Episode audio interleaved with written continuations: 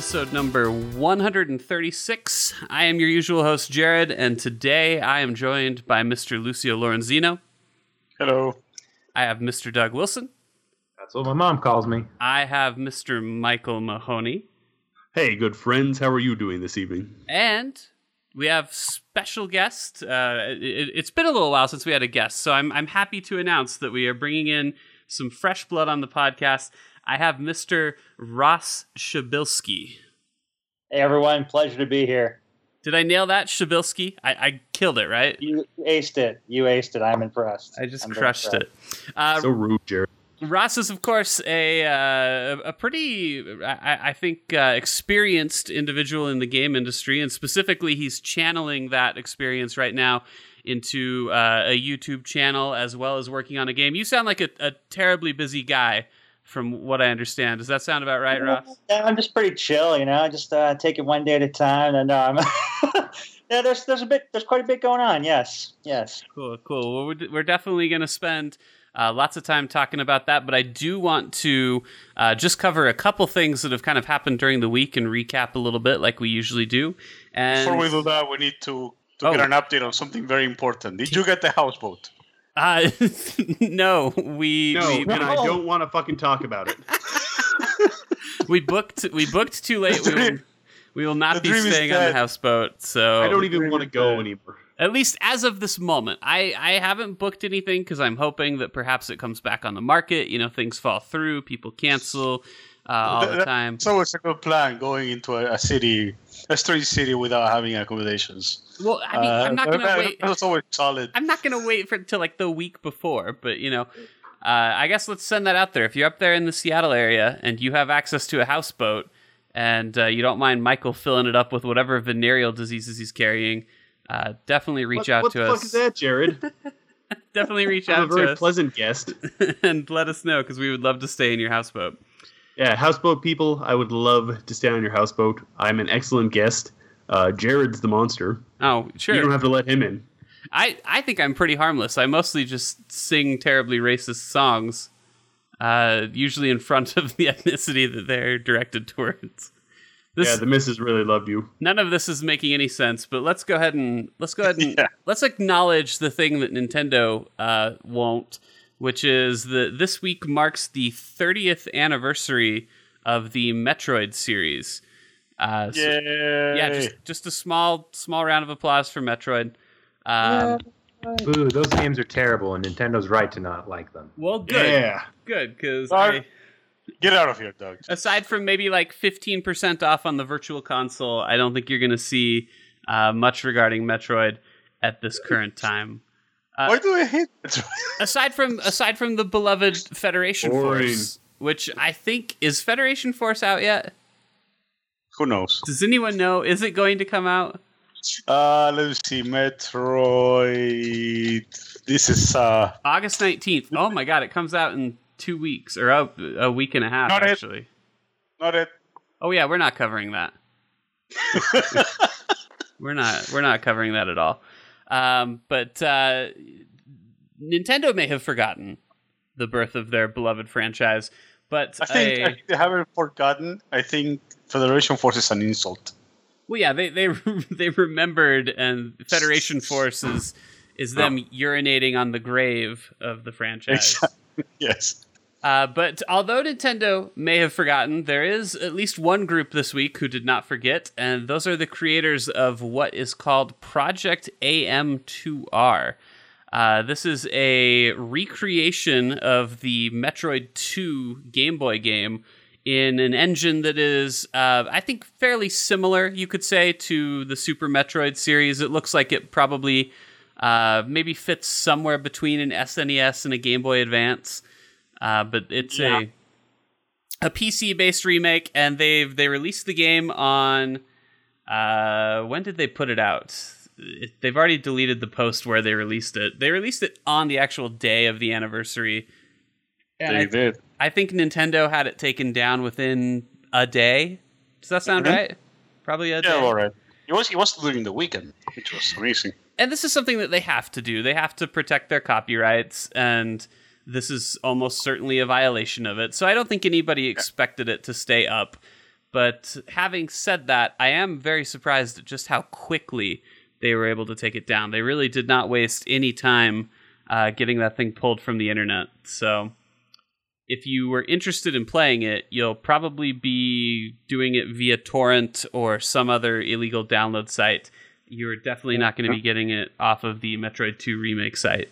And we would not advocate that. Right. We would never encourage you to do that.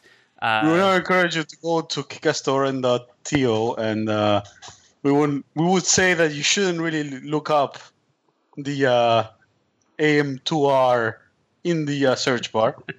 and um, you know, we we said that we shouldn't really get it, the magnet file to, to get the game. Yeah, you guys should be that. on drugs. Yeah, you shouldn't do any of those things.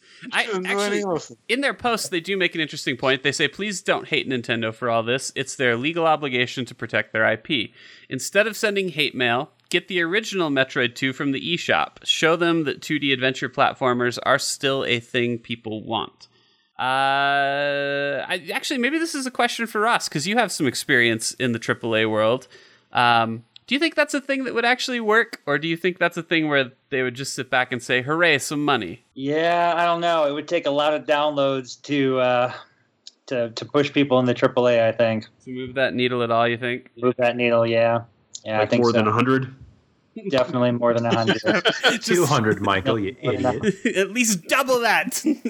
Damn. Unbelievable. yeah, they've got their uh, they got their eye on the pie in the sky. You know, it's just uh, the the plan sort of out there. They've got the next big thing they're going for. It's gonna it takes a lot of movement to get something like that off the ground. Yeah, yeah, for sure.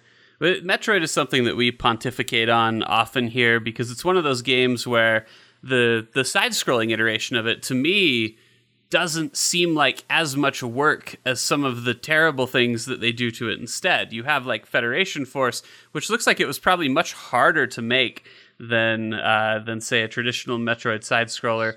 But uh, nonetheless, that's what they insist on giving, and uh, you know, I, I I guess that probably won't change anytime soon.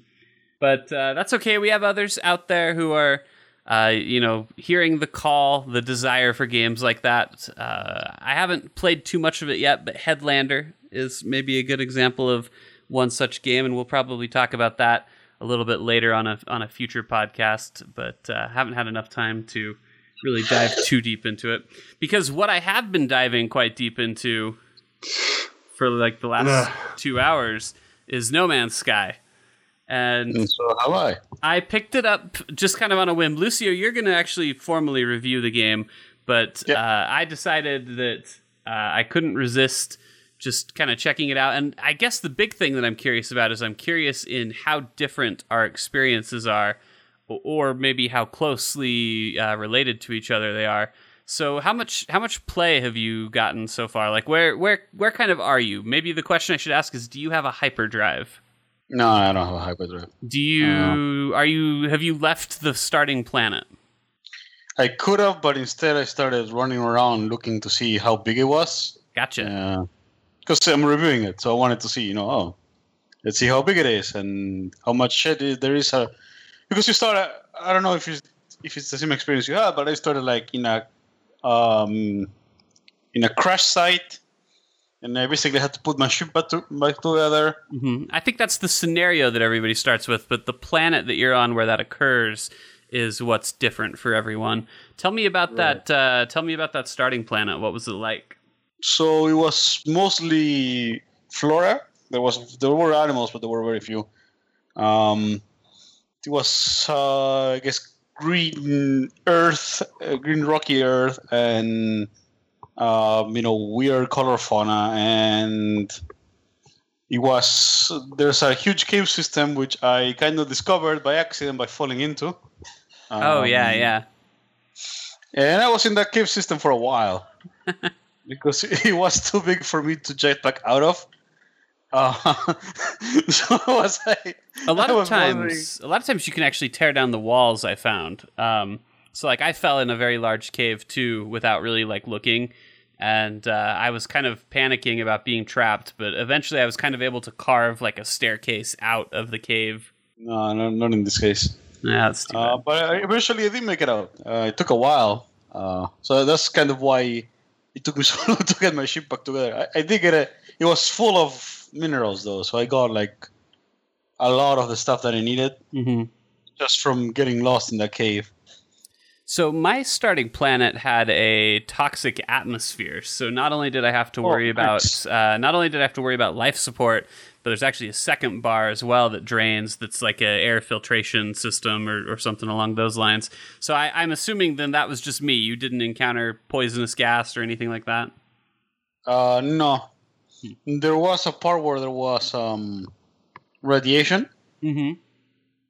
But that actually filled up my suit, so it kind of worked for my advantage. Oh, filled up your suit with like uh like not Yeah, the not hazard. cancer, I guess. Just some Right. kind of good. That's good to hear. Way to roll the dice on that one, Jared. Jeez, toxic planet. Welcome to life. Yeah, I guess I guess not. I, I mean, I was never in like grand danger or anything like that. It didn't seem like. But uh, have you encountered a uh, a, a, uh hostile animal yet, Lucio? Uh, I did shoot one, and it became hostile, But we're and then I killed it. okay. Yeah, that's a good way to do that. Did you feed one yet? Because I'm not super clear on what feeding them does. It just puts a little happy face above their head. yeah, I fed one, and it was happy, and then it just kind of whatever. I was under And the impression imprint on you, Jared. You're gonna have to deal with them all the time. I was under the impression that you could name the animals, uh, but I haven't found where to go to do that yet. When when you upload the discovery, you can change the name But of. I see, I see. So do I? Is that when I hit like those checkpoint stations that I that I do the upload or? Yeah. Oh, okay. I'll have to look into that a little bit more because I want to name all the cute animals I found. Um, So. So anyway, I took I, I managed to get my ship working after I finally escaped the cave from hell. uh huh. Uh-huh. And um, I went up and I found like immediately after I took off, I, re- I noticed that there was like a it's basically like a glorified landing pad. Mm-hmm. It was just like a landing pad and like a platform with a guy in it. So I go. I, I went to to the weird alien. I, I couldn't speak the language. You know, he's something something on like the options were something like give him ten credits or pat him on the head. You can Um, you could pat him on the head. so I patted him on the head, and I lost uh, re- faction reputation with that faction. Who do you remember? What fact was it? The Korvax. No, the Gek. Oh, because I'm running into the Korvax a lot, and I've learned a lot of their uh, language. So there's there's like monoliths scattered around the planet that will teach you. Each one seems to teach you one word of the language. So I feel like it would take a very long time to become like fluent in it. Um, but like the second one I found, I learned the Korvax word for Korvax. So Is it Korvax? it's it is in, in the text. I, I don't know Schmorple. but uh, that was pretty solid. But um, yeah, I mean, it sounds like we probably spawned in very different places then, because I definitely didn't have a living person on my planet. I had creatures. I had this weird. There was a really common one that I found that was like this dinosaur with like a, uh, feathers on its tail. And uh, the second planet I went to had a lot of. I don't know how to describe them really. They they just look weird and they have like these giant bulbs or cysts or something on their back, and they uh, they make a noise that was very upsetting to my dogs. So that was a that was a very loud planet. I didn't I didn't get to really experience that in, in great peace. But that's where I'm at right now. As I'm trying to get a hyperdrive put together. Uh, I wasn't in a big hurry to stay on the planet that I started on. I found that I the. I found that the navigation uh, was kind of obnoxious because there's no map or anything like that. Instead, what you Yeah. do is you basically scan the area, and things will mm-hmm. just kind of pop up on the screen to show you like this mineral's here, this mineral's here. But the challenge, I guess, is that there are different kinds of minerals, but a lot of them share the same icon because they're the same type of mineral. And so Yeah, the same thing. it can be kind of frustrating when you need like a specific one. And like when you are in a planet filled with iron and you need zinc. I forget what the one there, there's one's like Thamium nine or something like that. Yeah, something tell like me that. about it.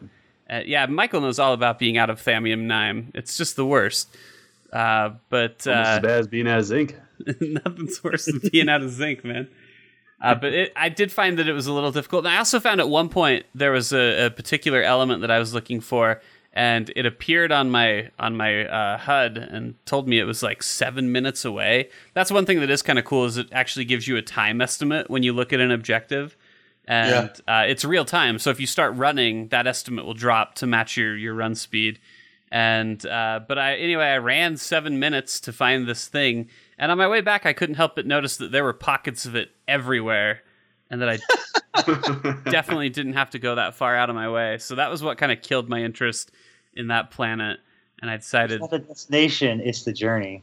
I I wouldn't say so in No Man's Sky, at least not so far. I Uh, thought uh, I, I thought it was the uh, atmosphere that was killing you that killed your interest in the planet. I mean that that was another reason to leave for for sure. Uh, but my planet was hostile against my existence, I might have left it instead of going around and seeing how big it is. Right, right. Well, you, you described the fauna a little bit, but just like kind of the coloring. What was it like? Because mine were like big pods. They it was very unfriendly. Were yours like trees? Was it like a No, nice was- place? uh, there were all sort of sheds. There were like palm trees and like shrubs and what? So you like started on like a beach paradise? yeah, except without the beach and with huge gas uh, uh, gas clouds that come from the earth. Um, He was at a sandals resort. the Cancun planet. He started a at the lot bar. of pina coladas. Yeah. One of the So what I- things. I what I um, found with the beach water, and I offended the bartender. That's bad. one of the Yeah, you things to that settle that place. that I thought we could talk about with this before we before we leave it. I, I don't know. What what are your maybe maybe just really quickly? What are your initial impressions? Does this have promise? Does this uh, are, are you intrigued? Are you horrified? What what do you think? I'm intrigued. Uh, I'm intrigued, but I wonder. Now that I talk to you about it, it's even I'm more intrigued. But because I was wondering, okay, this is a pretty cool and it's a great planet, but you know, how many planets are we going to land in that are going to be exactly the same? But it seems like there is a fair bit of variety. Mhm. Well, Does everybody share the same like infinite universe map? Oh, this is a, this is a, this is a thing to talk about real quick, um, because one of the things, and we've talked about No Man's Sky a lot on this podcast, and one of the things that I'm so astounded by is how Hello Games cannot really give a straight answer a lot of times as to how their own game works, almost as though they don't know. Like I, I don't know what it is, uh, but Maybe it's because they stole the uh, the formula. people so from what i understand yes we're all navigating the same generated universe so in theory you could find the same planet that i was on and it would look the same although my understanding of the multiplayer aspects is that any changes i made you wouldn't see those so if i carved my name into a wall and you went to that planet it would look the same it would have the same fauna it would it would for all intents and purposes be the same planet but you wouldn't have any indication that I had been there, if that makes sense. Now, but the bigger problem is is that you would never find that planet to begin with because the universe is just so incredibly large in this game that uh, it's it's just almost impossible. It's highly highly unlikely that you would ever find a planet that I had visited. I'll Um, find you, Jared. Whatever it takes. or or again, this is I haven't this is so they say. reports. This is so they say. There's no real discerning map that you're able to find. So uh, Yeah, that's a problem. at some point, you're kind of taking people's words for it as to w- h- how big the scope actually is. Uh, it sounds like the game's servers have been having trouble all day, which is isn't a big surprise. I mean, it's a launch day for a game, so just you know, welcome to 2016. But uh, I I don't see any discernible difference for when I'm online or when I'm offline. I've experienced the game in both situations, and the only difference I think is if I were to upload a name, I, it wouldn't get uploaded. Uh, that that would Right. pretty much be it. Um, Supposedly, and this is the big question that they've never been able to answer, and I, I don't know if it's just that they don't know or or what, but uh, supposedly in multiple interviews that go back like years ago, they have said that if you ran into another player, you would be able to see each other. So if you went to the same place that another player was at, you would be able to encounter each other. But because of the size and scope of the universe, that just very likely would never happen, and that in all likelihood you will never see another live player while you play the game. Well, two players on Twitch today managed to, and this is just, I, think, probably because of the way, you know, generating random numbers with computers works and, and this sort of thing. But but two of them happened to collide and be in the exact same place at the exact same time, and neither of them were able to see each other. And they tried all kinds of things. They disconnected from PSN, they reconnected to see if maybe they could join like a different server instance or something like that. They both confirmed they're online. Uh, but the the short version of this is just that they were not actually able to see each other at all. So I don't know. So there goes that.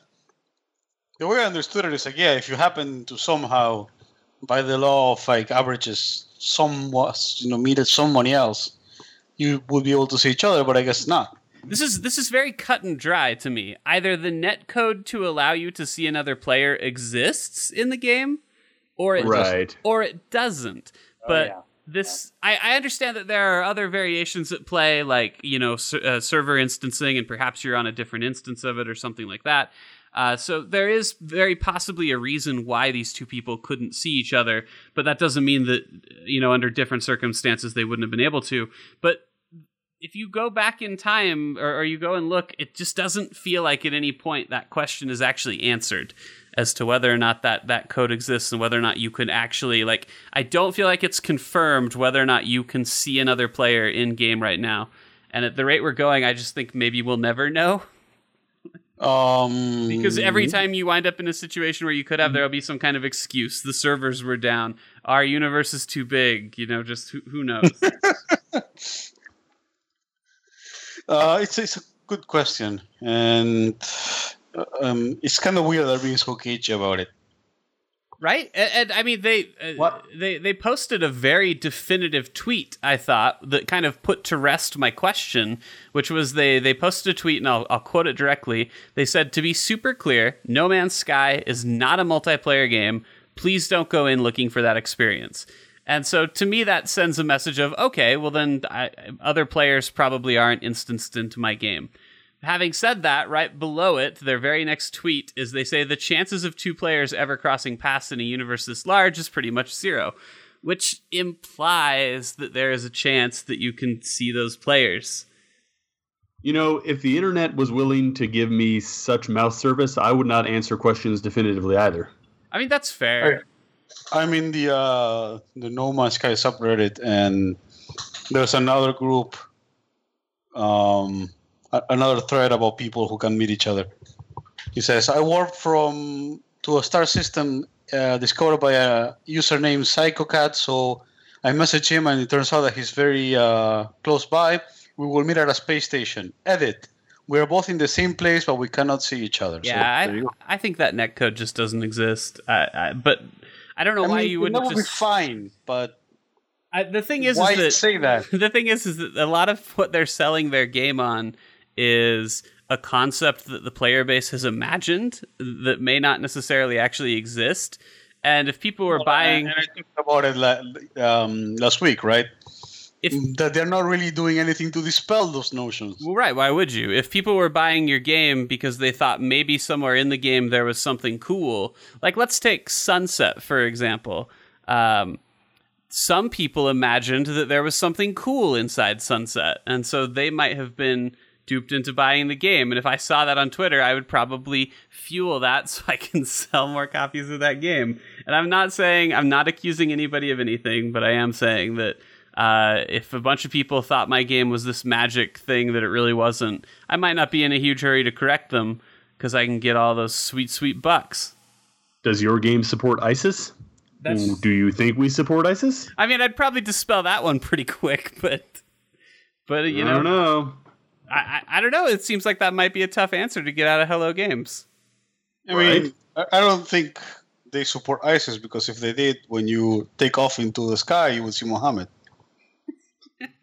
and you don't see Mohammed. This might be Lucio's last podcast, everybody. Nailed it. Uh, Anyway, I don't know how I feel about it. All in all, uh, I'll I'll play more of it tonight and probably some more during the week. Uh, I like flying around in the spaceship; it feels good. I like the planets; they're neat.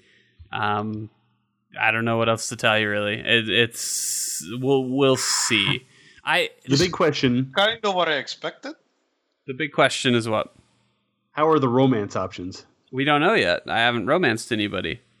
I pet an alien on the head and he got mad at me. See, and are there romance Mm-mm. options? Because Hello Games would tell you they can't answer that because it contains spoilers. Well, there better be. That's the only reason we play games anymore. The- They would just say there's infinite amount of romance in the universe. that, that answers that's it without answering it. Are so That's kind of sweet. what what did you say, Ross? I said your chances of finding it are so slim.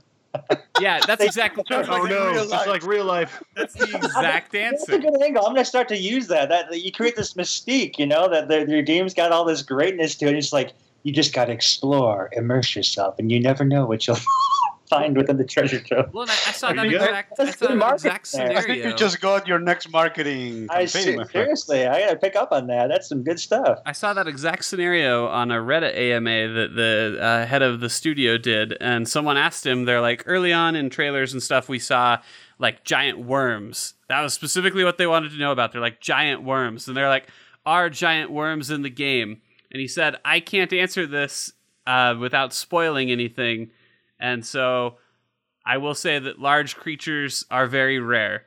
And that's all we get. It's just like, just yes or no, man. Are there giant worms in the game? He doesn't know, Jared. How hard is it to just be like, yeah, there's giant worms, or no, there's not? But if you say no, then all the giant worm fans don't buy your game. So you know it's Right. better to just keep your mouth shut and just say, well, They, maybe, they, maybe. plug, they, they plugged an equation of evil into the in the game and they don't know what it does. You know what's in the center of the galaxy? Is Satan. I think of uh, I think of the Witness a little bit because the Witness had these uh, monoliths scattered around the island, and uh, if you solved these environmental puzzles, you could actually like clear these monoliths, and they'd change from black to white. And the question was, what happens when you clear them all? And no one had that answer, and no one was in a hurry to answer it. And everyone imagined all the crazy things that would happen when you finally did it. And uh, once someone finally did it, the answer's nothing. Nothing happens. Just everything stays the same. So, uh, and that that might be that might be what you're going to get out of No Man's Sky. I guess what I would say to you is if you if you want to do anything else other than just chill out and fly through space, like if you are sitting down, you're like, I want to take over a space station and shoot down a, a think bob. I would maybe just kind of steer clear for a bit uh, because even if you can do those things, it might be a long time before you get to the point where you can do those things. Yeah, you start off very, very weak. So, Um, and my ship right now, it's basically like held together with scotch tape and and my dreams. By the way, So uh, maybe two things, and then we'll and then we'll drop it. Uh, one thing just to mention is if you use um, the DLC ship, it actually comes with a hyperdrive, and you basically will miss the entire tutorial phase of the game. So maybe be careful about that. And two is I don't know if you know this already, Lucio, but if you melee, and that's R one to melee, and you immediately press the jump button to to set off your jetpack, like right after you throw your punch, kind of, um, you'll get a really nice speed boost that is way faster than sprinting. what? So, and then you, you So- just you just you know pump the jetpack to get wherever you're going. It- It's a little hard to do, but once you once you figure it out, I believe you. It's just such a weird like mechanic. I don't think it a mechanic? I don't think it's a mechanic. I don't think it's supposed to work like that. So is it gonna be patched out? But right now, it, it very well could get patched out. But as of this moment, if you want to go a little faster, throw a punch, ignite your jetpack, and uh, zoom around the place. You're welcome. Yeah.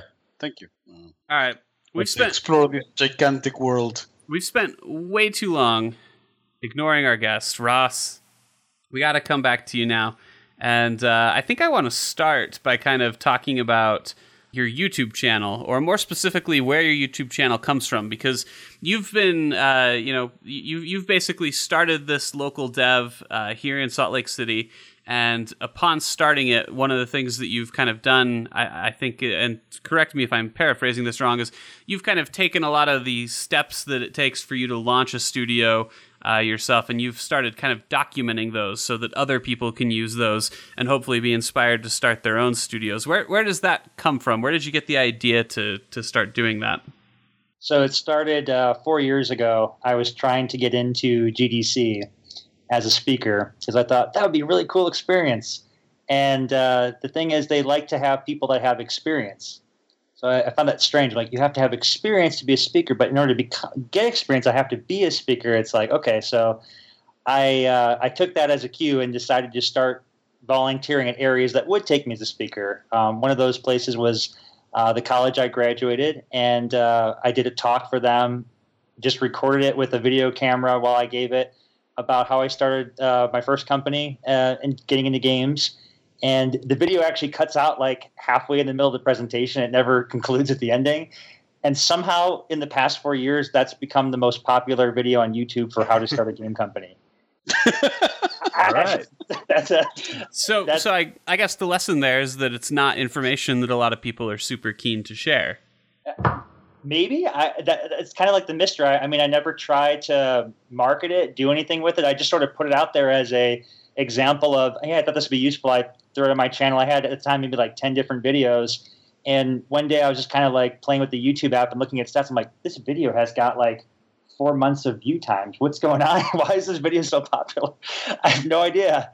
But I figured, you know, if there's if there's that many people that are finding it and looking at it, maybe there's something to that that other people are you know seeking this kind of knowledge and not not finding the information they need. So I figured why not give it a shot. And I just a couple months ago um, started doing just a weekly video post where I offer some kind of tidbit of knowledge and offer people a chance to ask questions, give comments, and hope hoping that that'll help inspire more people to get started and create their own game studios. And, and help me sort out a uh, timeline on your background here. You uh, obviously, the the big milestones here is you you started a studio, D twenty Studios. You published your first game, which was uh, Hero Mages, and uh, you also spent some time at EA. Was that before or after Hero Mages? That was after Hero Mages. That was after. Okay, so you published your own game, and then you wound up uh, spending some time working in in AAA. Was that a, a big shock to the system to make that transition, or?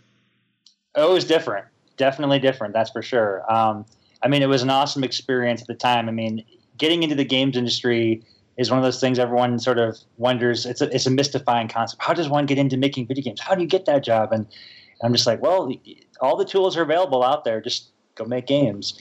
Um, but then the same kind of tool approaches you get to you make games and then by making games you get the experience. It's kind of like the speaking thing. How do you how do you become a speaker? You do speeches. If you want to make games you make them and things kind of fall into place. Um, but oddly it was it wasn't even the, the game that got me to ea it was it was the work i did around the game like the the things i would do to kind of outreach and help other developers. Um, adobe at the time had just launched a uh, platform for creating cross-platform things on mobile and there wasn't a whole lot of articles talking about how to how to create stuff on that, how, how to make a game on an iPad using Flash. So I wrote some of the first articles about that, and um, got that on my LinkedIn profile, and that's what drew the attention of EA's recruiters. They said, "We need somebody that knows this stuff. Come help lead this team here," and that's what brought me to Utah. That's that's what I was going to ask. So, so did they recruit you from out of state? They did. Yeah, I'm actually from Chicago. Gotcha, gotcha. And so and so you decided that uh, that Utah sounded nice. How long have you been in, in Utah now? Four years. And how are you finding it? I love it here. I think it's absolutely gorgeous, and I love the mountains. I love the people. I don't ever want to go back. I, I just I love it here. It what, is, what do you think about uh, what do you think about our pizza? Yeah, that's what I was gonna say. uh, yeah, so um, got me. yeah, it, it's terrible. I, I'm sorry, but Thank you. if I if I miss one thing about Chicago, it's the food. And so it- you know, my wife and I we, we recently just we we tried everywhere. We've been desperate to find a good pizza here. We started making our own. We we, we get our have own dishes deep enough. We we do it from scratch. We put it. You know, I roll the dough. I hand toss and everything. It's it's just like a thing we're doing now because we just can't get the taste right. Wh- What's your what's your go to? I, I know that this seems like a huge diversion, but pizza is a hot subject here at Enemy Probably Slime. more than video games. Probably more than video games. So so so quick quick side diversion. What's your go to Chicago pizzeria? Where are we where are we heading if we're back in the old country? Oh, go to pizzeria. All right, so I, I live in a town. Uh, lived in a town called Romeoville. It was a suburb south of Chicago. There was a place there called At's Nice Pizza. They had an awesome pizza. It had like a braided crust to it. I could eat there every weekend and enjoy it and love it. Um, for deep dish pizza, definitely Giordano's. Um, yeah. Yeah. deep dish pizza there. I mean, fantastic. I mean, you can't go wrong though. I mean, it's just pick any place, throw a dart. You know, with stones from my house, I, I had at least six or seven places I could order pizza from. And uh, out here, I think we get Pizza Hut and Papa John's, and it just, it's just uh, Well, it's sad. that I can same- give you a I can give you a small amount of guidance, which is you should definitely check out Estes. Uh, but they're in New York style, so it's gonna be uh, it's gonna be a thinner crust, uh, you know, much bigger pizza. Um, You're gonna have to order five pizzas and stack them on top of each other. and I don't know if you know this, but maybe I can give you another hot tip, which is Giordano's actually will ship the pizza to you, uh, which Ah. is which is something that we found out because one of our uh, guys is in New York and feels very strongly about his New York pizza, and also very anti uh, the the Chicago deep dish, or as he calls it, I believe, bread zanya. And, He calls uh, it like Tanya. and so Smart at, ass. at some point, we actually set up a, a crowdfunding, a GoFundMe page to ship him uh, some deep dish pizza, and we were able to successfully fund that and uh, and sent him some Giordano's. So, Because uh, our, our That's a good fans are like okay. that. but They you won't send us mail, but they will fund uh, a joke to one of our to one of our uh, people. You know, I can tell that Ross is good people because he was more than willing to stop talking about video games to talk about deep dish pizza. hey man, it's a hot Pizza, subject. Pizza, That's right. pizza, pizza and beer, man. That's that's the that's the combi- winning combination right there. All right, there you Sounds go. like good man. Something Yeah. something that we're sorely lacking. Uh, well, it's- it depends Yeah, we got good beer. No, I, I, I, We have Budweiser. Your, your beer out here is good. You got some some good breweries out here. I absolutely love the beer. Yeah, we we have some we have some nice places here for sure. Let's uh I totally forgot where we were at in the in the video game thing, but let's kind of return back to uh your your evolution here. So so you had Hero Mages, you uh you connected with EA, they relocated you, and now here you are here and your new game is it Prophecies? Did I get that right? That's right. Yep. And you say that's kind of a spiritual successor to Hero Mages, which which saw some success. It looks like. I mean, it has quite a few uh, ratings on on both iTunes and on the the Android store. So it seems like you had a pretty good player base there. Oh yeah, yeah. So uh, yeah, the, the the original goal, that what started the whole thing was uh, I had used to do game nights with my my buddies, and we'd get together. We play tabletop games like Warhammer, or do card games like Magic the Gathering, and we get into these fights over the rules, and and the fights would end up taking taking way more time than they should. Instead of gaming, we'd just be at each other's throat about no, he can't see past the tree. Yes, he can see past the tree. I can measure, and there's you know so it was a kind of a way to just create a simpler experience you know get to the battle faster have the fun faster. Um, but uh, the, the business of board games is, is very is very difficult to get into. So my buddy had suggested doing a, a digitalized version and that's what i did. And it uh, it did very well. I mean from an indie standpoint uh, i mean i made back the investment i put into it in terms of the production costs um, but I mean, it, it wasn't enough to sustain the long-term dream, which, is of course, you know, have a studio, you know, make games for a living, be free to be creative, right? That's that's sort of what most people that get into this are are after. Mm-hmm. Um, so, I mean, EA was an awesome opportunity to really get in and see how how the pros do it and get immersed with a with a fantastic um, team of people, um, very talented. I mean, they they hire some of the industry's best um, at making games. So I learned a lot while I was there, and, and that's that's kind of what's driving the the uh, uh, the smarts behind the business plan in the next game. How many people did you have working on Hero Mages? Uh, so there was me uh, as the primary developer. I had um, a, a team of artists that were outsourced, so they were kind of like on contract. They were a studio that did just like the concepts and the character models.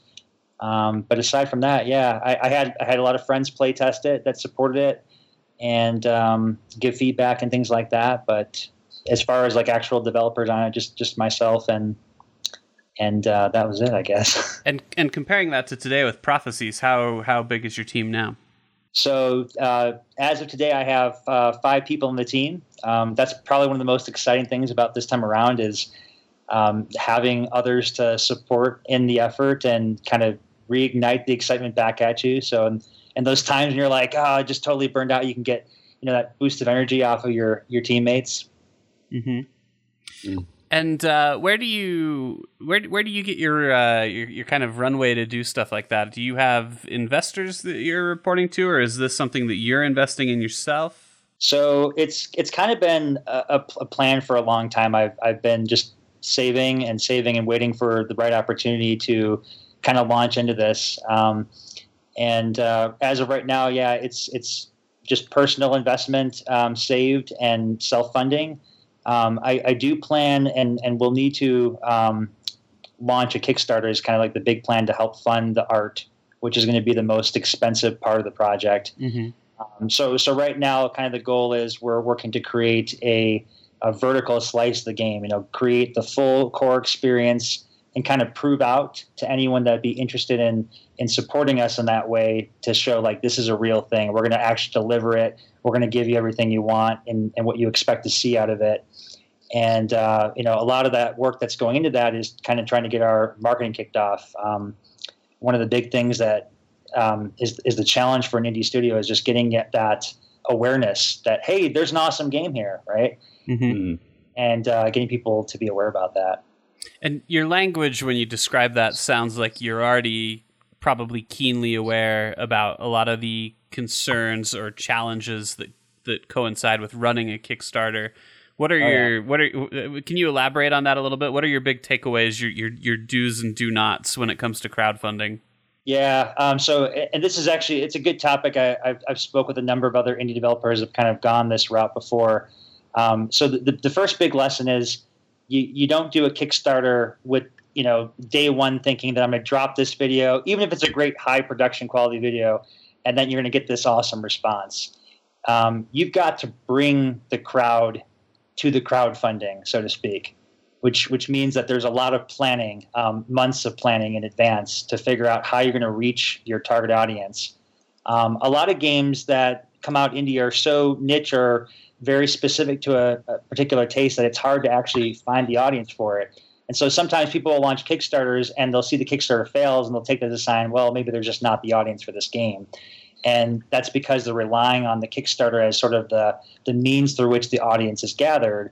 Uh, but Kickstarter is not the means through which it's gathered. It's the means through which the community becomes sort of, you know, gets behind you in it and really shows that, yeah, there's something real here that we can um, get excited about. Mm-hmm. Yeah. I think that uh, it's it's been a bad few years for Kickstarter, uh, at least for for I think consumer Ah. consumer trust in the platform. I think it's probably at a at a pretty low state right now. We have we have more stories of uh, failures than success. Well, I, maybe that's debatable. I don't know. You, we we can we can have that fight somewhere else. But uh, that's good that you're aware. I think of some of the the limitations that uh, that that model can kind of bring. Now, are you? Uh, you, you can always do a Kickstarter for pizza.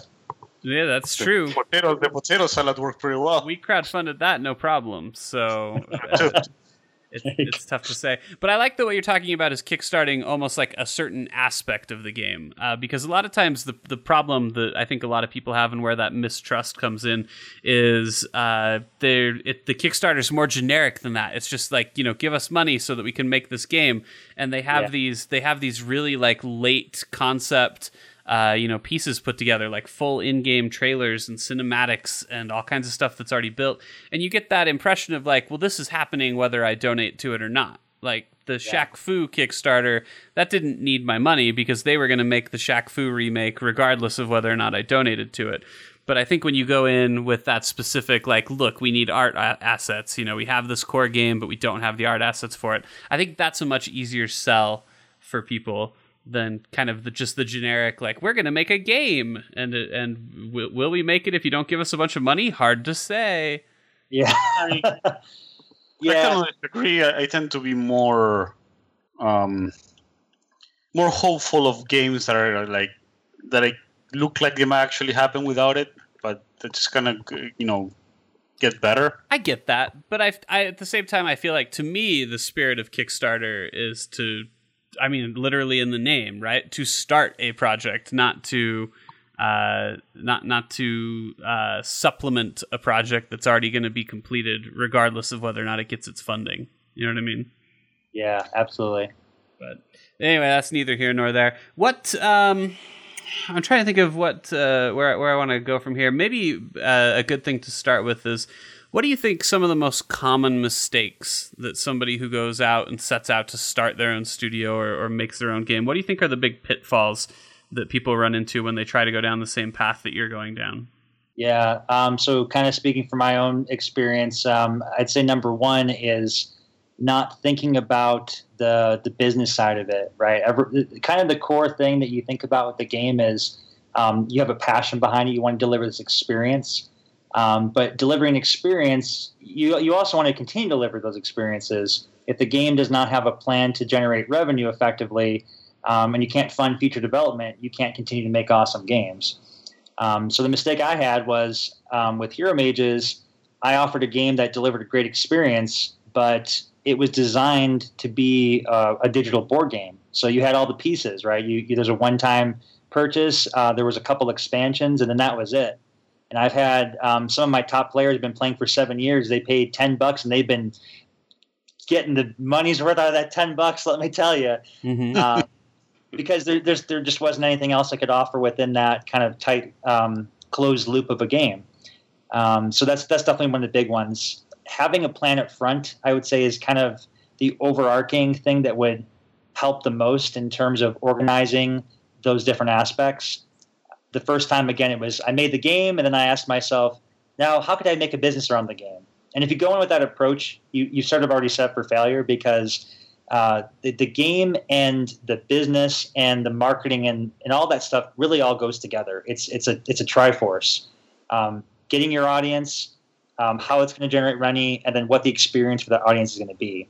And if you focus on just one too much, it sort of collapses like a tripod with one leg. Mm-hmm. Now, conversely, what do you think is the most important thing? That I mean, you, obviously the, the the you've kind of answered that with the the business specifics, but um, I guess maybe what I'm asking is if I wanted to get started and I wanted to make my own game and sell it, what do you think is like step one? What's the most important thing that I need to do beyond getting getting the the financial model planned out? So you want to be able to ask yourself and be able to answer for anyone that asks you about your game.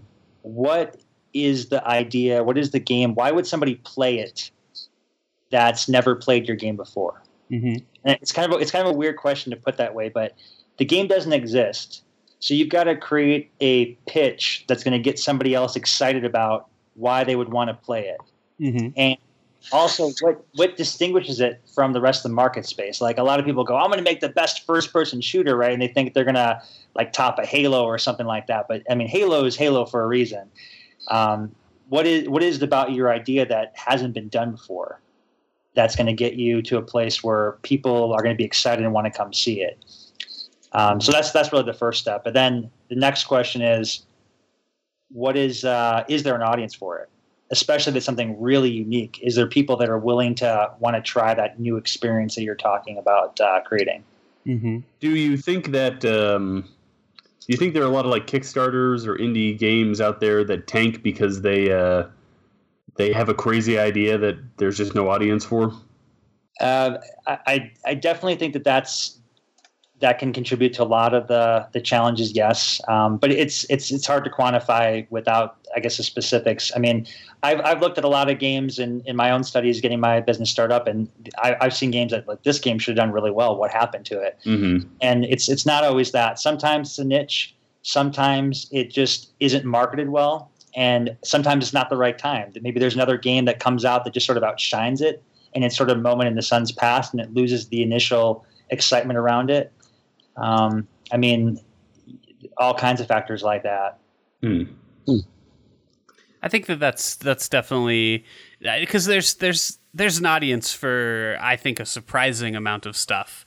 Uh, there there are games where I didn't think in a million years someone would play them, and you'll go into like the Steam discussions forum, and it's just teeming with people who are really really interested in in some pretty fringe outlier stuff. But the big challenge is taking your idea, I think, and and connecting it to you know the audience who's actually going to enjoy Yeah. it. Do you have any The sick weirdos who want to play it. do you have any specific uh, tips towards like marketing and avenues that you've had a lot of success with in, in promoting a game? Where where do where should someone start if they're going to be doing their own marketing?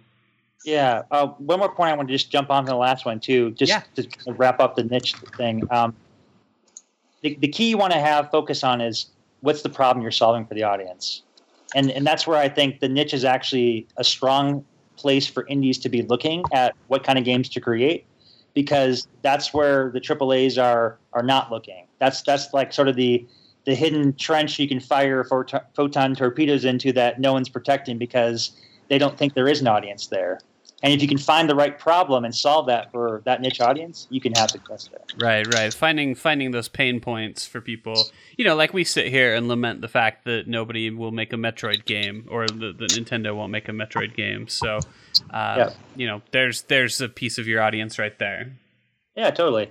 Um, so marketing um, to that question, the uh, this is the strong suit of the AAA, and this is this is the thing that I was absolutely bewildered by and and, and, awe of at EA was when they want to get something out there, they they turn on the fire hose, we call it, which is just marketing everywhere. I mean, the game is propagated through the networks, through all their channels. It's it's out there, and you know the world's going to know about it when when they turn that on. Uh, as an indie, it, that is a that is one of the, the, the most challenging parts is how to acquire users. In fact, I, I would say that's of all the problems you face in, in making a game as an indie, acquiring users is probably the biggest and hardest challenge to overcome. Mm-hmm. So some of the interesting things we're looking at are ways of kind of getting in the weeds and doing what we call like the guerrilla tactics. And one of those things is um, taking advantage of what it means to be an indie, which is having um, a connection directly to your players. Um, with the larger studios, you've got layers of teams that sort of disconnect the developer from the the customer. And as an indie, since you're so small, you can have a direct communication with your players and really start to understand what it is that they're looking to see in the game, or you know what would be like the next evolution of it. So, for prophecies, um, I started this by reaching out to my Hero Mages players, and I looked at people who had you know 2,000 hours of playtime and they've been playing it for seven years. I said, "There's a reason this person's here. You know, I want to know why, because I want to have them come back when I make the next game." So I just reached Mm. out to them and said, "Would you like to participate in this conversation we have about the development of this game? Would you like to help um, be involved in the design of the game? Would you like to suggest ideas?" And you know, not surprisingly, everyone's overwhelming answer was yes. I definitely want to be a part of that because who doesn't want to see like their favorite game um, have an opportunity to design cards for it? And uh, we started doing things in the play testing where we're you know we're building kind of a collectible card aspects of the game. And so I started asking people like, you know, imagine if it was like Magic the Gathering or Hearthstone, and, and you could print whatever cards you want. You know, what would your ideal deck have, and what kind of cards you want? And one of the players, his name's Adam, he, uh, he came back with this response. He said, You know, I would really like to be this druid. And as a druid, I, I for some reason, summon squirrels. That's my power. And I want to have all these cards to summon a bunch of these little weekly squirrels. And then, um, and then I have another card that mutates the squirrels into like, you know, ferocious rat mutant squirrels. And then there's a, a third card that breeds the squirrels so that you have like a multitude of these like horrendous mutated squirrels all over the board. And I said, you know what? That's a cool idea. So we, we just started putting those into the game, and now they're playtesting cards that have mutated squirrels in it because why not? That's And the so- spirit. Because because why not? I like that. Why not squirrels, right? I mean, that that's that's how you, that's how you find and connect with people. I mean, and so what what I believe is that you know enough people in enough territories, right? I've got I've got players like this that are worldwide. I've got a guy in France. I've got a guy in Germany, West Coast, East Coast. You know, I guarantee that the player that sees their mutant squirrel deck come into a real game is going to be a diehard fan, and they're going to tell their friends, "This is a game you want to play because it's got my squirrels in it." I figure if I can get enough of those people connected throughout the country, that maybe they'll start to grow, right? Um, so that's that's one kind of unique approach that we're looking at. Um, another is uh, reaching out to um, the, the, the hot word nowadays is the the influencers. These are these are folks on YouTube, folks that run blogs. Not Enemy unlike- slime. Yeah, not unlike yourself. They have, they Why, have why are you laughing? laugh. Yeah. nudge, nudge. Uh, yeah, so you know, that's it's it's kind of connecting directly um, through people that have a voice. You know that that the people like you guys that get other gamers psyched about playing games because you know it, as funny as it is to play games, it's it's it's almost as, as as much fun, maybe even more fun sometimes to talk about them because a lot of the experience and community around games is is developed in sort of the discussion and the shared experiences, talking about those. Mhm. So that's another approach we have is just sort of um, our marketing um, girl. She's going about um, kind of investigating and looking at ways to kind of reach out and and get exposure with these influencers to kind of help spread the word and and then the last last piece of advice I'd say is um, just regular dialogue. Um, what's really hard as developer is I kind of personally go through these lapses where I like get really active in Twitter things or Facebook things, and then I sort of go into like a three week hole where I'm just programming, and then everyone loses interest. And I've heard that the key is sort of keeping this regular dialogue. Always get people on the hook. Always get them expecting something regularly. And, and that's why I brought on marketing support now. Like there, there needs to be a dedicated person in your team to handle and tackle that, um, because you can't you can't let your players slip away. Yeah, Mm. yeah, for sure. Or, or of course, a, a PR firm or something along those lines. But um, you're, you're you're right that it's not enough to have a sole creator manage that stuff usually. And I feel like I think now at this point, I've watched over the last few years a lot of indie games. I shouldn't say a lot, but a, a number of indie games from like their their initial creation period to launch to a launch that was disappointing for the creator because it didn't uh, garner the attention that they wanted or didn't get the number of users that they wanted. And most of the time, if you trace back where things really go wrong, a lot of times they're great games. They're games that are that are really strong and uh, are a lot of fun to play. But the problem is, is that when people, and this goes back to kind of what you were saying, which is when you're starting out, having a plan from the get go. And the problem is, is that most of these guys don't include marketing as a phase in this plan, or they include it as a step not as something that costs money. Uh, they they have a tendency not to think of marketing as being something uh, that costs money, and so you know these guys will literally work on this game until money runs out and get to a point where like okay I have to put it out this month because otherwise I don't get to eat anymore. And the problem with that is that they haven't factored in the the concept of of you know where are we going to promote this? You know do we have enough money to hire a PR firm? And, and they're they're pricey you know doing it in house is pricey. Um, but a lot of times Yeah, there's no easy way to do it, right? I, I think it's one of those things that people just don't associate a price with it. They just assume like well all I have to do is email some blogs and they're going to pick up my game and run with it. So like why would I why would I pay for that? And it's just it's it's not that easy Yeah, you got to put it on Vine. I think that's an easy pitfall to to get into. Um, Yep. let, tell me a little bit more uh, about your time at EA. What were what were some of the projects that you worked on there? It sounds like so your your your personal games are obviously mobile centric. Was that your experience at EA as well? Was working on mobile titles, or did you do any console work, or where, where did you kind of bounce around there? Uh, so I was brought on to work on Facebook games, and then from there I transitioned to mobile. And um, as of recent, I the, the entire studio, um, the office we have in Salt Lake City, um, is is a mobile first studio. So it's it's all all games for iOS and, and Android now. Mm-hmm. Yeah, that that was the the vibe that I got from it, and it seems like even when we had like Disney Interactive and and some of those other companies here, uh, there's most of the developers around this area uh, that have seen commercial success and are running, you know, like actual businesses. Almost all of them are developing on a mobile platform. I, I'm not really sure. Do you have any insight as to why that is? Why do you? What, is there any reason why Salt Lake can only seem to to drive up that particular type of development?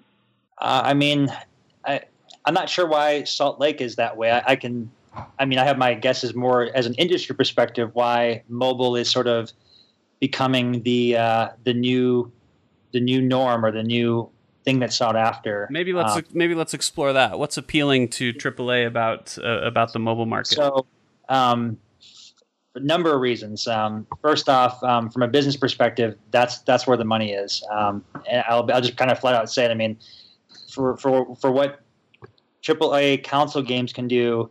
Um, Clash of Clans, the number one game on mobile, does about 1.2 million a day, and they're doing that consistently.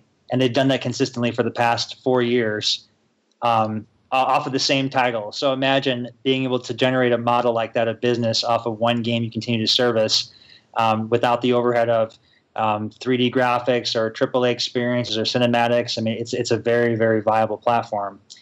Um, but it's uh, it's kind of elusive too. The the people that own the top market spaces there, it's it's like the Marianas Trench. You know, top number one publisher, Supercell. Then you've got King. Then it kind of drops after that substantially to the next publishers um, in terms of what can be generated in revenue because they own such a high percentage of the market share.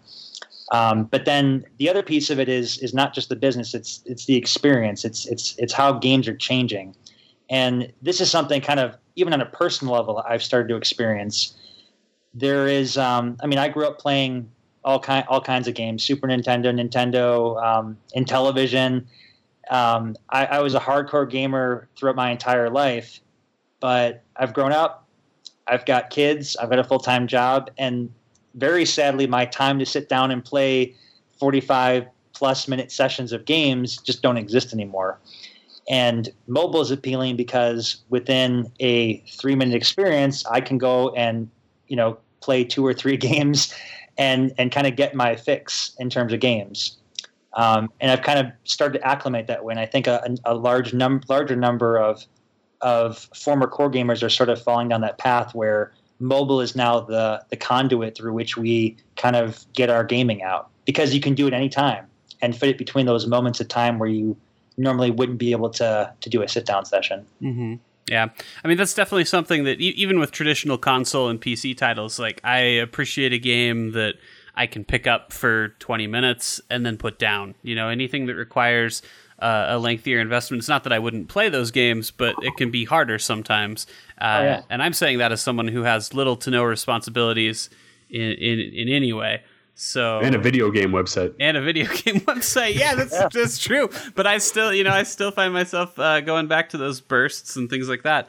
Maybe, um, maybe let's dial it back a bit and just kind of talk about uh, uh, personal tastes a little bit. What are your and I, I know this is going to be a tough one to just answer on the spot, but uh, do your best. Tell me your tell me your desert island games. Like I we we banish you to a desert island with a TV and whatever console or equipment or phone. I have like, internet, right? Are, I've what, got internet. Yeah, yeah, yeah. So what are your what are your three uh, games that that are coming with you? Okay, awesome. I love the island question. All right, so definitely um, definitely Battlefield. Um, that that's mm-hmm. probably my all time favorite first person shooter. I mean, which one?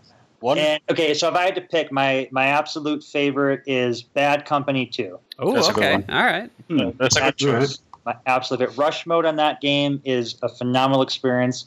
I've had moments where I, the the match comes down to the last two tickets, and we are like just super hyper focused, resing each other in a chain, and it's like the last ticket you get the victor, and it's you you spike the controller. That's what you do. You take the Xbox controller and you spike it on the. I have smashed Xbox controllers that way, but uh, yeah, that's that's definitely on the island. Um, I mean, I would have to say uh, Skyrim. I, I, there's probably I, have invested God knows how many hours, 200 plus hours in that game, and I I haven't even scratched the surface of what I can can do in terms of exploration and, and diving in there. Mm-hmm. mm-hmm. And, and uh, definitely got to have a um, a strat, an RTS game in there. And it's it's a toss up for me. I, I mean, I, have always was a fan of StarCraft, and I like StarCraft too. But I think I'd have to go with uh, Dawn of War. I think uh, has a certain place in my heart. Being a 40k fan and having sort of the unique mechanics of that, I, I think I would take that one. I feel like there's always a but when someone says, "I love StarCraft 2. There's always yeah. like, "I love StarCraft 2, but." just uh, I don't know. Dawn of War just uh, for me, I like the uh, I like that the battles have a little bit more sustainability to them. StarCraft, I feel like you get your units, you go against theirs, and it's within the first half a second you know who's won that battle. Whereas I've got some more time to react with Dawn of War. I can res units. I can bring people back into the fight. I can it's kind of got a little bit more I can do with that to kind of survive. I'm not a very strong Twitch player. I can't tab between my guys fast enough like some of the pro players can. So I like that flexibility to kind of have um, the ability to, to reinforce the squads, I guess, during the battle. Okay, now I'm going to ask you a harder question, and oh. I want you to do your best to to answer it. But a lot of people are are hesitant. Let's reverse this scenario. It's not a desert island. It is in fact hell. And I I am the devil, and I have three games with which I can torture you for the rest of your life by making you experience them eternally. Which three games would be my best picks to, to really get under your skin? Oh my god. Okay, man, that's a much much harder one. I I'm All right. Well, People who aren't critics seem to always have more trouble being negative. Uh, I, I think all three of us could immediately come up with like a way longer list of, of our hell To be, games to be fair, we have to sit through the bad ones. than right? our So- desert I- island I, I, games. think, I think that's right. if Cross buys a bad game, you can just go and return it. We have to like fucking sit down, finish it, so we can review it. Right, and then it goes on the shelf. You're keeping it. It's too late to return it. Like by the time you're done with Yeah. it, you know, GameStop wouldn't give you anything for it anyway. But anyway, try try your best. What can you give me? All What's right. what's I, I mean, I've got one. This I'm just going off what comes to my head. This is going to sound really bizarre, but okay. Uh, Assassin's Creed Black Flag. Okay. I don't think that that's uh, that um, It's not as bizarre let's as get you that think. controversial. Well, here- Everybody here- on this podcast has been tortured by Black Flag in one way or the other. yeah, so uh, that's not really that uh, that controversial. Okay, I see. I thought that was. It it seemed like a game at, at first when I went to go download it. That uh, like the, the trailer, like really pitchy. It's like, uh, you know, um, be a pirate, control your own ship. Well, that sounds badass. Dive under sea, punch a shark in the face. Don't like punching sharks? Go, you know, wrestle with a leopard in the jungle. I'm like, this sounds good. All right. And then I get into the game, and I, I felt like it was just like five minutes of cutscene before I could do anything. And then Yep. I go do a quest, and I'm like, all right, now I'm going to go assassin. Five minutes of cutscene before I can go do anything. And for me, that like lack of gratification, I need I need gratification. Not only that, but you, you were going to like an island and get a quest, right? So you will be like, oh, let's go kill this guy. And that guy is like three islands over. You're like, ah, I gotta fuck get in the ship. yeah. So, so that that one that one for me, games that do that, I I yeah, that that would definitely be on there. Um, man, other games. Oh I'll, man, I'll, I'll, I'll, I'll make it a little easier for you if this helps. I'll let you add modifiers. So, for example, I might say uh, Wind Waker, but with all the islands removed. So I'm only sailing the entire game.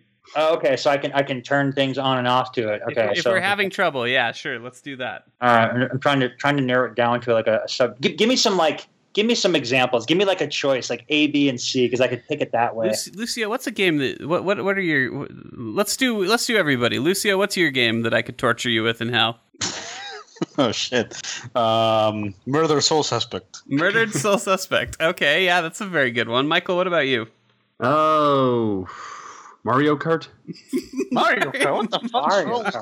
Kart. I fucking hate Mario Kart Why are you so old? Because times were better back in my days, Lucio. That's why. There were What simpler happened, times. what happened to the, your your your merriment? It died in the Great War, Doug, what about along you? Along with all of my friends. Uh, Dinner Date or Lords of the Fallen? Dinner date or Lords of the Wow, man. Um, I'm I'm it gonna. definitely has to be your, I guess. I, I don't know what what I'd say. I mean, I I feel like it's so obvious to say sunset. Um, so that was the say. uh, but that's a pretty good one. You're I mean, there's the real low hanging fruit. I didn't play Mirror Moon, so I, I didn't have to deal with that one. There's the low hanging fruit, like like you know your Superman 64s or your big rigs over the road racing, or um. But I Monster Did you actually play Superman 64? I have. It's amazing. Oh, Uh, you, you, but I'm more interested in people's tastes. So, like for me, it's actually probably League of Legends. Like, there you go. uh, where a lot of people like that game, but for me, it's just it, there's something about it that just doesn't work for me. Uh, just like you with Black Flag, probably. So, if if that's Mario Kart. are you are you ready to give up then? Uh, Is Ma- that Mario Kart is objectively wrong, Michael. is, is that your No. one? Is Black Flag? I know this isn't your first language, Lucio, Go but Black Flag. Okay, he's all in on Black Flag. gratification. Gratification. It's got to be something I can get into and, and have that satisfaction with. Mm-hmm. Yeah, something that isn't punctuated with frequent boat rides. Let me ask you: uh, Have you played Unity? Uh, I have not played Unity. I, I played Assassin's Creed 1, Assassin's Creed 2, And I, honestly, yeah, I think by this, even the second one, I was getting irritated. The, the best part about number two is by far the little puzzle trailer you had to complete, and I did all the things to get the little spinner at the end. I'm like, oh yeah, that that was awesome. Oh yeah, that was pretty great. That was actually pretty the, good. the time challenges. So that, that was the other thing that got me. Like I can't stand um, like unfair, broken levels of difficulty. I, I guess that would be. You know what? You're you're going to love um, Mirror's Edge Catalyst then. Oh jeez. there was um, this game on the uh, iPad. My son download wanted me to download. He insisted. He, he, see, he's four. He watches uh, YouTube's um, and then and then asked me to get the games he gets reviewed on there or that he finds on there. And I I, know all about that.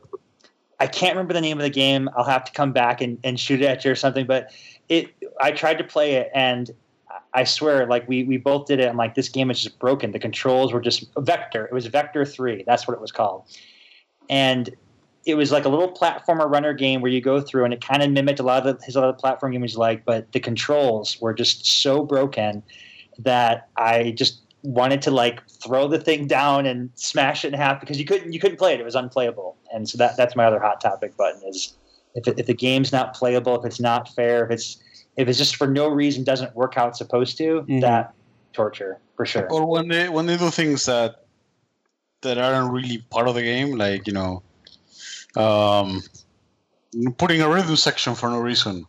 Or a, like- a, a stealth Oh. segment in a non-stealth game. Yeah, Right. that's pretty good. Actually, back back to Assassin's Creed, you know, stuff like that. You know, those missions where you get to follow someone and, and listen to them. Aren't those the best? Everyone loves those. Yeah, Ah, Black Flag has so many of those. I know that's uh, practically all Black Flag is. It's just follow that guy and listen to him. Oh, you got too far away. So oh, he good. saw you. So Yeah, Or where you I have to drive around in a go kart. I never. I didn't think you. I didn't know you were so hung. What about Diddy Kong Racing, Michael? I did not play it. You got to be in a What about plane. Sonic Racing? I'm sure it's great. Everyone loves it. What about Sonic Racing?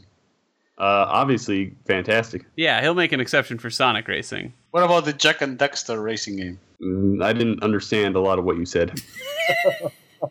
he's not. He's not speaking English anymore.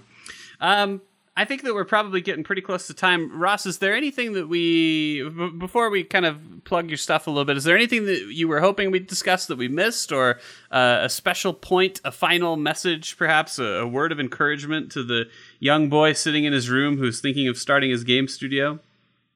yeah. Go make games.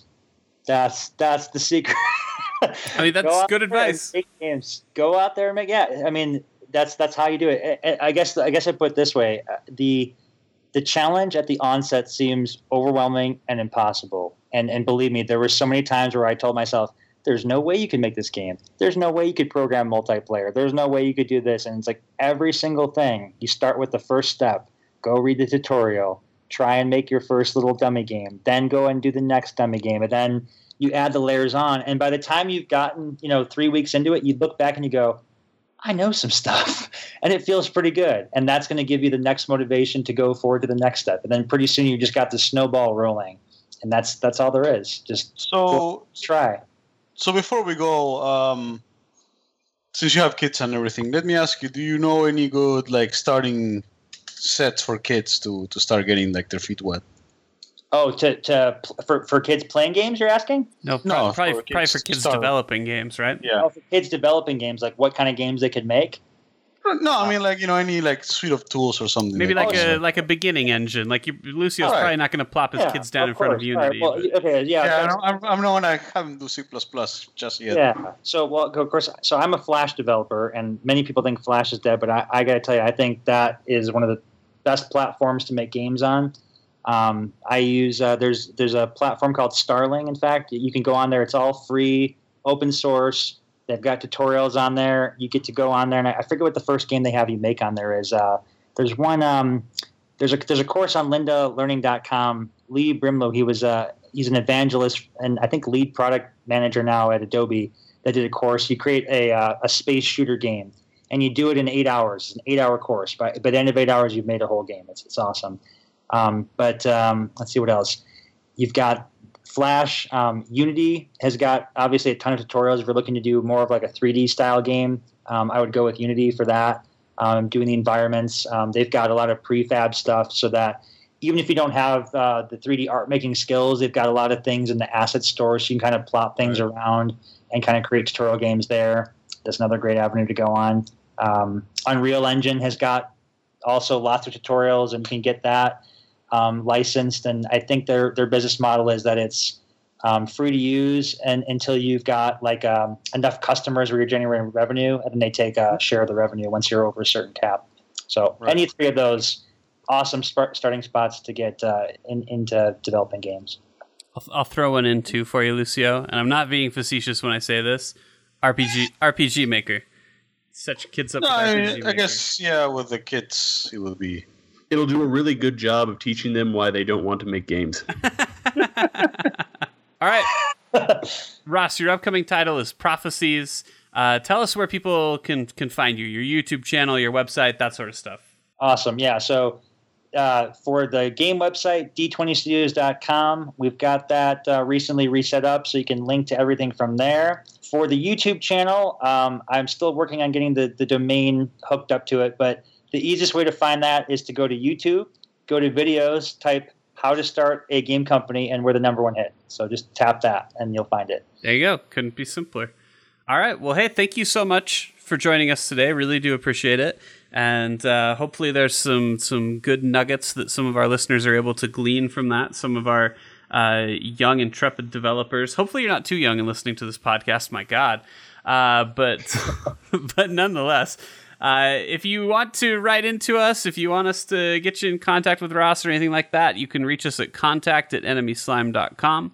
You should also go follow us on social media. We're at The Enemy Slime on both Facebook and Twitter, so go check us out on either one of those services. I'll also mention last week we offered up a copy of Deus Ex to the first person to send a physical letter to our P.O. box, and uh, that offer is still on the table.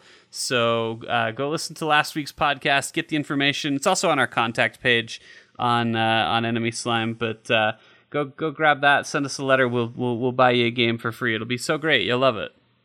I think we'll expire that offer when the game actually comes out. But for now, for now, it still stands. So if anybody can be bothered to go, I know you children don't know like how to get a stamp, but you just go to the grocery store. They'll they have them there. Uh, you you can figure it out. I swear. Grocery store. Yeah. Oh, oh yeah, that's right. Because we have the Amazon grocery now. Um, Yeah, they, they'll go to that. I don't My mom know. gets my groceries, so how how can I do, do Oh, that? if you have a if you have a mom, ask her for a stamp. That's practically Yeah, exactly. That's like the There you first go. job of a mother is to have stamps at all times. So this is what you do. You um, you go into your email and you type Michael at enemyslime.com, and he's old, so he can tell you all about the stuff. He knows exactly where to get. s- Michael, do you have stamps in your house? Of course, I have stamps in my house, Doug, Jared. Doug, do you have stamps in your house? I probably have a small sheet of stamps somewhere. But did you get them or did your wife get them? It was my wife. All right. Well, point point point proven. All right. Well, hey, thank you guys for joining us, and I think with that stamp discussion, that is a perfect place to say that we are out.